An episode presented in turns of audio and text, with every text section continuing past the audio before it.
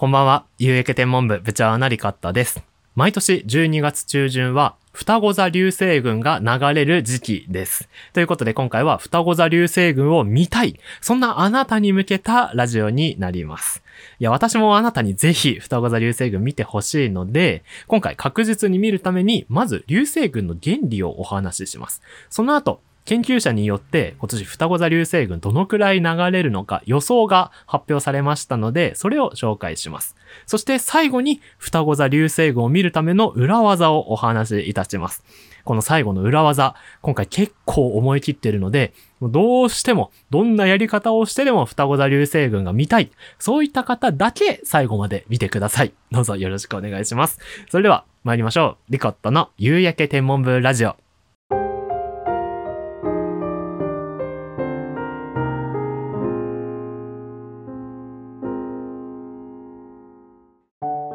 改めましてこんばんは、夕焼け天文部部長のリカットです。夕焼け天文部は夕焼けと同じくらい星空が身近になることを目指して活動しております。YouTube と Podcast で同時に配信していますので、皆さんの生活に合わせてご視聴ください。そして、フォローやチャンネル登録で夕焼け天文部への入部をお待ちしております。ということで、双子座流星群の裏技を紹介する回なんですが、まず最初に流星群の原理、仕組みをお話しします。仕組みを知っていた方が、実際見るときにどういう風に見たらいいのか、そういうのに役立つと思うので、まず最初にお話ししますね。で、その後に研究者による予想と裏技紹介しますので、えーまず原理から一緒に考えていきましょう。ということで、まず、まあ、流星群とか流れ星ってそもそも何なのかって話をしちゃうんですが、えーここまず聞くとですね、結構現実的なことを言うので、ロマンチックなままでいたいなって思う方は、あの、ちょっと何分か飛ばしてください。飛ばしてください。あの、別に流星群の正体知らなくても流れ星見て綺麗だなって思っていいので、全然知りたくないって方も全然飛ばしてください。スキップ、スキップ、スキップってやってくださいね。ということで、流星群の正体を今から発表いたします。流星群流れ星の正体はですね、宇宙空間にある石です。石なんですよ。石とか、もっと細かい塵とかなんですけど、石とか塵とか、そういった小さな物質っていうのが宇宙空間には、実は結構たくさんあります。で、その宇宙空間にある石とか塵と、地球の周りにある大気、分厚い空気の層が地球の周りにあるんですが、宇宙空間の石と大気がぶつかると、まあ、なんやかんやあって光るんですよ。まあ、このなんやかんやはですね、また気になる方調べてほしいんですが、えー宇宙空間の石とか塵と地球の周りの大気がぶつかって光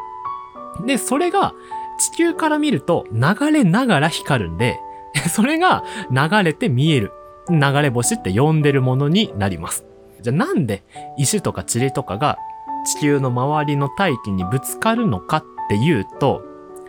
地球って実は動いているじゃないですか。私たちが普段感じることはできないんですけど、地球自体が回る自転っていう回転と、こう、太陽の周りを回るっていう公転っていう動きを実は地球がしているんですけど、太陽の周り、公転する通り道、公転軌道と言いますが、その公転軌道の途中に、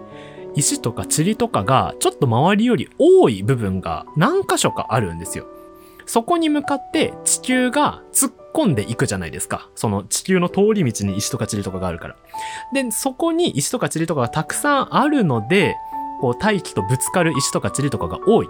つまり流れ星が多くなる。っていうのが流星群って言われるものなんですよ。で、実はですね、まあ、実はというか、地球の公転って太陽の周りを地球が回るのって、1年で1周するじゃないですか。ということは、その、公転軌道上の石とか塵がたくさんある場所に突っ込むのが、1年に1回来ますよね。でそうすると、1年の中で同じような時期に同じような流星群が流れるっていうことになるんですよ。で、それが、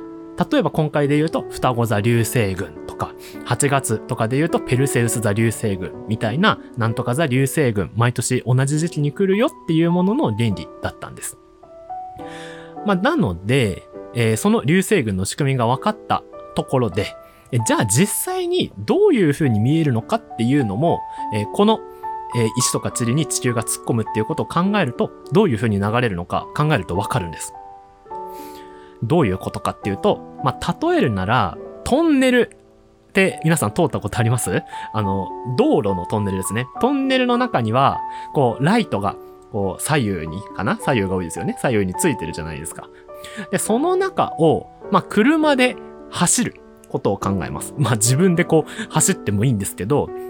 まあ、車なり、人なりがですね、トンネルの中をこう、通り抜けると、そのライトが、こう、どんどん、こう、後ろ側に、こう、下がって見えますよね。まあ、私たちが前に進んでいるので、私たち目線では、こう、どんどん後ろに下がっていると。で、それは、今、奥行きを考えて、前から後ろ、前から後ろっていう風に考えたと思うんですけど、実際の、こう、スケッチブックとか、絵に描くなら、こう、出口が真ん中にあるとして、こう、遠くの方にある出口ってめっちゃちっちゃくなりますよね。出口が真ん中の方にあるとして、ライトってその真ん中から外側に向かって行くように見えますよね。で、なんでこんな話したかっていうと、それが流星群のこう地球と石とか塵の関係を考えると同じことが言えるんですよ。今私たちって流星群が流れるのって宇宙空間にある石とか塵に向かって地球が進むっていう状況でしたよね。その宇宙空間にある石とか塵が大気とぶつかると光るので、まあライトと同じようにしましょう。ライト、たくさんあるライトに向かって私たちがその中を通り抜けるわけじゃないですか。そうすると、その私たちから見ると遠くの方になんか出口みたいな真ん中になる部分があって、そこから周りにこう広がるように流れて見えるはずなんですよ。実はその出口、トンネルの出口って言った部分にある星座が双子座流星群とか、ペルセウス座流星群とか、なんとか座流星群のその星座の部分に当てはめられるんですよ。なので、なのですごい段階が多いんですけど、結局、流星群の仕組みを考えると、今トンネルに、トンネルの中の明かりに例えたんですが、ともかく流星群はある場所から広がる方向に流れて見えます。で、その広がるところの真ん中の部分にある星座が双子座にあるなら双子座流星群。ペルセウス座にあるならペルセウス座流星群っていう名前の付けられ方してるんですよ。で、なので、実はこのなんとか座流星群っていうのは、流星群の方向を説明してるだけなんですね。で、実際の流れ星ってトンネルの中のライトとは違うので、まあ、大気にぶつかった時に光り始めるんですよ。なので、広がりの真ん中から始まって外側まで全部流れるっていうわけではないんです。もしかしたら双子座から結構離れたところから光り始めて途中で燃え尽きるかもしれない。もしかしたら双子座のめっちゃ近くで光り始めて序盤で燃え尽きるかもしれない。っていうのは実はまあわかりません。完全に予想することは難しい。なので、双子座流星群を見るときに、双子座のあたりだけを見てればいいというわけではないんだよ。実は流星群って空のどの部分にも流れる可能性はあります。なので、これを踏まえるとですね、まあ、双子座流星群って言っても、双子座が別にどこにあるかは正直わかんなくてもいいです。わかんなくても大丈夫。あれ、分かってると、あの、ちゃんと向きを調べれば、双子座流星群かそうじゃないかみたいなところ確かめられるんですけど、まあ、ともかく、まず流れ星を見たいというレベルだとですね、双子座は別にどこにあるか分かんなくてもいいです。分かんなくても流れ星見ましょう。見ましょうよ。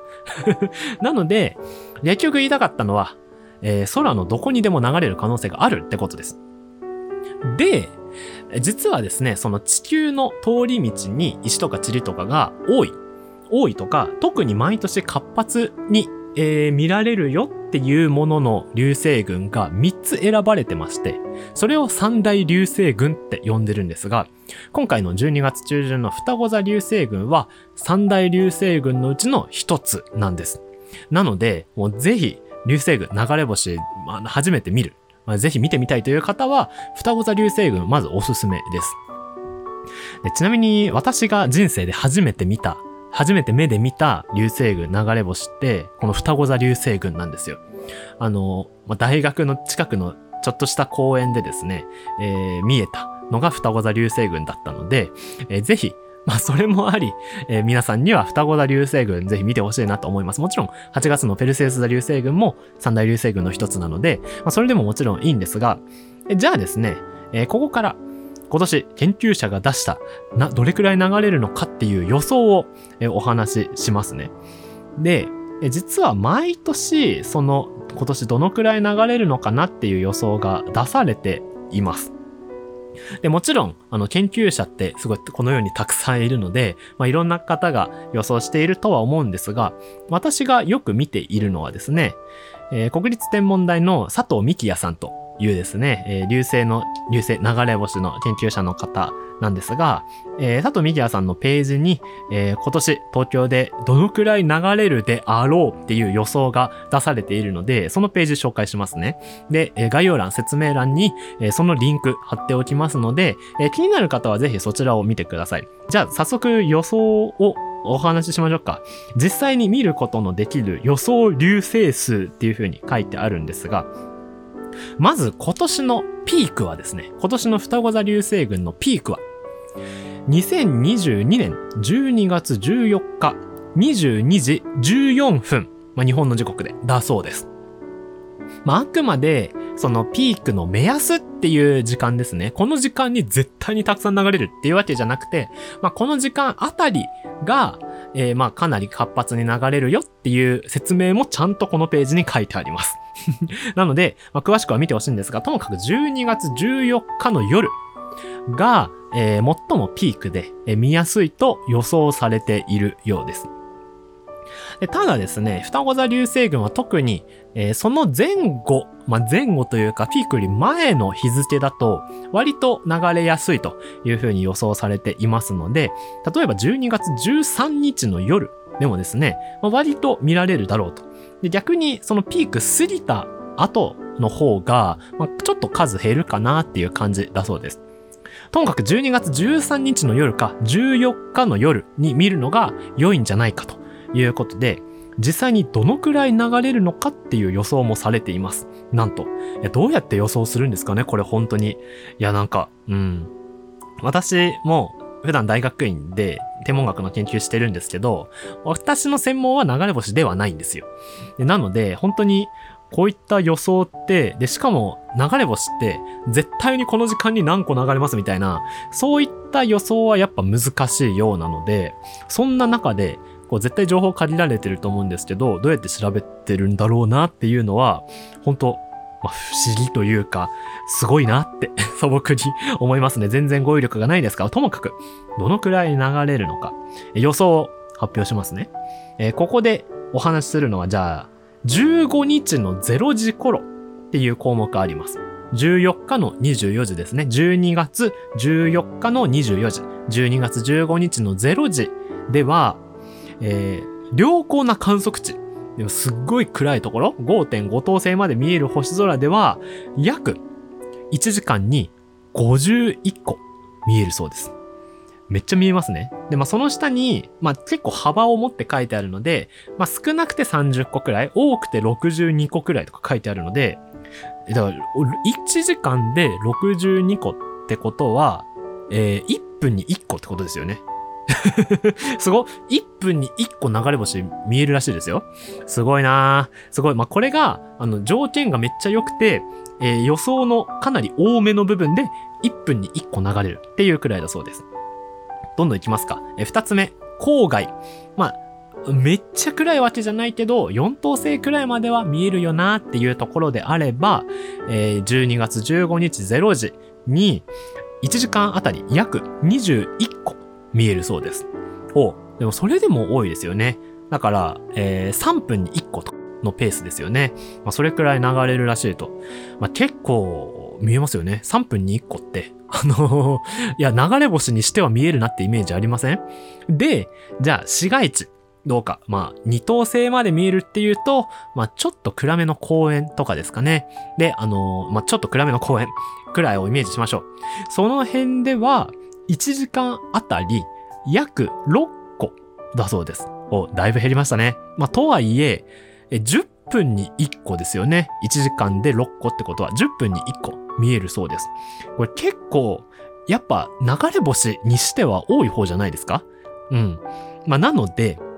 まあ、市街地、まあ、二等星まで見るってなると、例えば駅前みたいな明るい場所？あとあれなんですよ。今年月が若干昇り始めてて、月も結構明るいんですよね。まあ、なので月とか街灯とか、ともかく明るい場所でどうしても見たいなっていう時には、こう明るい光が目に入らなきゃ大丈夫なので、こう街灯を手で隠して、こう目に光が入らないようにして空だけが見える状態にすると割と見やすくなるかもしれません。なので、まあ、市街地では1時間あたり約6個、えー、郊外では1時間あたり約21個、えー、良好な観測地、かなり環境のいい場所では1時間あたり約51個だそうです。まあ、もちろん幅があるので、絶対このくらいという数字ではないんですが、こういった予想が出されているようです。さあ、ということで、まあもちろん他の時刻も書いてあるので、で、その1日前、13日の夜から14日の朝にかけてだと、まあ、大体半分くらいになってるのかなと思うんですが、まあ、半分でも、例えばいい環境のところだと1時間で約24個って書いてあるので、まあ、それでも結構多い方ですよね。なので、えぜひこの予想を参考にですね、まあ、大事なのは、12月13日の夜、14日の夜が見やすいであろうというふうに書かれておりますので、えー、ぜひ、えー、実際にチャレンジしてもらえたらなと思います。まあ、ただ、あの、暗いので、暗いところ、あの、初めて行くとかね、えー、そういった状況の方は、まあ、気をつけて、えー、ぜひ、えー、公園で見る方は見てくださればなというふうに思っております。えー、さて、ということで、えー、お待たせしました。ここからですね、えー、じゃあそんな双子田流星群を見るための裏技を紹介したいと思います。まあ、言ってもですね、あの、私は特に市街地に住んでるんですよ。市街地に住んでて、まあ、ただ結構明るい場所なので、二等星も、いや、そんな見えないんじゃないかなっていうくらいの場所に住んでるんですよ。で、まあ、近くに公園はあるんですけど、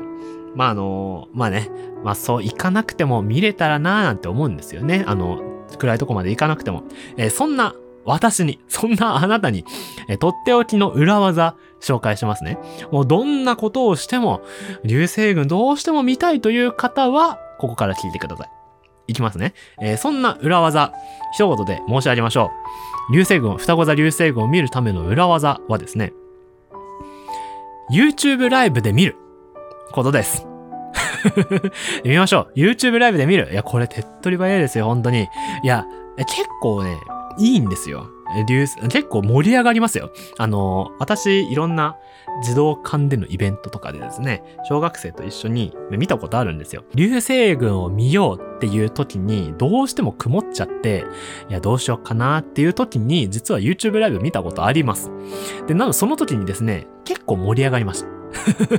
なので、多分ですね、これ YouTube ライブがっかりした方もしかしたらいらっしゃるかもしれませんけど、結構盛り上がりますよ。本当に。あの、自分でも、自分の中でも結構こう盛り上がりますので、えー、ぜひ YouTube ライブ検索してもらえたらと思います。双子座流星群ライブって検索すると、まあいろんなところがライブやってる、やる予定なんですが、まあ大きくですね、全国のもので言うと、えウェザーニュースとか、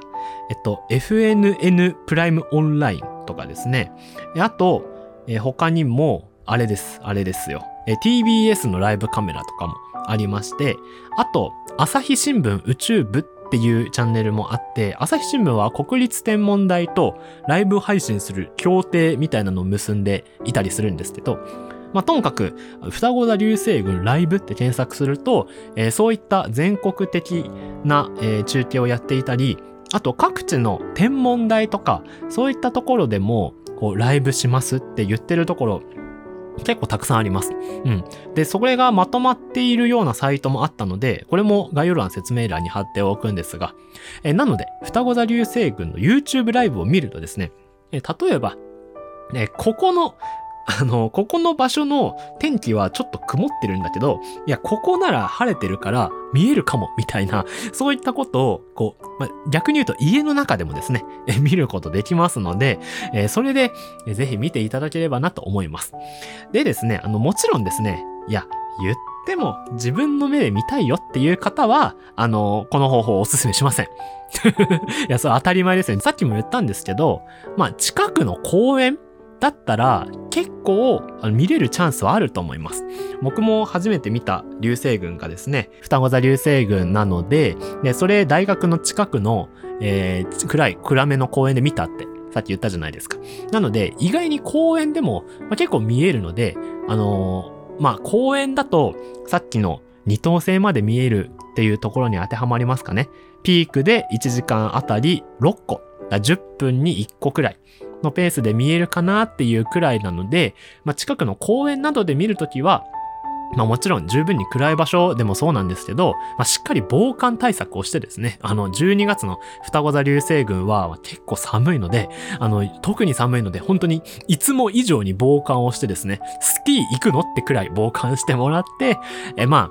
まああとですね、例えば、まあなんていうの？レジャーシートとか持ってったりですね。まあ、するのも楽しいかもしれませんし、まあ、上級者の方はですね、まあ、あの、公園によりきりですけど、あの、お料理セットとかですね、あの、鍋とか持ってっても、あの、もちろん公園で火使えるかどうかとか確認してですね、まあ、そういったいろんな楽しみ方できますので、えー、ぜひ、えー、この流星群の時期狙って実際に見てもらえたらなと思います。で、まあ、それはまだハードル高いなっていう方は、ぜひ一緒に YouTube ライブ見ましょう。一緒にだって、一緒に YouTube ライブ見ましょう。で、まあ僕も多分 YouTube ライブで見るんじゃないかなって思いますので、あの、ぜひ、一緒に YouTube ライブ検索してみましょう。でですね、ピークを超えると一気に見える個数は少なくなってしまいます。で、この今回の、えー、有益天文部ラジオをですね、あ、もう双子座流星群のピーク過ぎちゃったよっていう時に見てる方もいらっしゃるかもしれません。えそういった方はですね、なんと、次の1月頭にですね、四分ギザ流星群という三大流星群のもう一つ、実は三大流星群二つしか言ってなかったんですけど、三大流星群のもう一つ、四分ギザ流星群というものが流れます。三大流星群は、四分離座流星群、ペルセウス座流星群、双子座流星群のこの3つなんですが、えー、四分離座流星群ありますので、ぜひそのタイミングでですね、このリンクに貼ってある佐藤美希也さんが多分発表するんじゃないかなと思いますので、それをご覧いただいてですね、ぜひ四分離座流星群まだチャンスありますので、ぜひ見てみてください。そして8月にはペルセウス座流星群もありますし、まあ他の流星群もあるんですが、まあ、うん、三大流星群といえど、正直ペルセウス座流星群、双子座流星群が割と見やすいかなって思います。四分離座は、まあ、結構ちょっと数は減っちゃうかもしれないです。で他の流星群も結構年によってばらつきあるんですが、まあ、他の流星群は、まあ、かなり数少なめかもしれませんが、まあ、ともかくそういった予報がですね、まあ、あの、いろんなサイトとか、こういった研究者のサイトとか、毎年その時期になったら予想が出ると思いますので、えぜひチェックしてですね、え実際に目で見たい方、ライブで楽しみたい方、楽しんでいただけたらと思っております。えということで、今回ですね、まず流星群の原理をお話ししました。トンネルの中を走るみたいな感じです。で、なので、空の広い場所を見て大丈夫だよっていう話をしました。双子座流星群だからといって双子座がどこにあるかわかんなくても最悪大丈夫。で、二つ目、え今年研究者による予想どのくらいかなっていうお話をしました。真ックスだと 1, 1分に1個くらい。市街地だと10分に1個くらい。そういった目安になっております。で、3つ目は裏技。裏技といっても YouTube ライブ見ようよっていうお誘いでした。ということで、えー、皆さんなりの双子座流星群、流星群の楽しみ方あると思いますので、ぜひ自分に合った流星群の楽しみ方を見つけていただければと思っております。えー、ということで、有益天文部の感想やリクエストはですね、いつでも募集しておりますので、概要欄のメールアドレスまたは専用の入力フォームから送ってください。そして YouTube でも同時配信しております。リコットの夕焼け天文部というチャンネルで、まあ、ラジオ以外の活動もお届けしておりますので、ぜひご覧ください。そして、聞いている時点では仮入部、フォローやチャンネルで本入部、正式な入部はできますので、皆さんの入部をお待ちしております。どうぞよろしくお願いいたします。えということで、今回も画像を来てくださりありがとうございました。えーぜひ、流星群、えーそれぞれの楽しみ方で、えー見ましょう。天気本当いいといいですね。もう天気は祈るしかないので、えーぜひみんなで一緒に楽しみましょう。ということで、また次回の予約天文部でお会いいたしましょう。お疲れ様でした。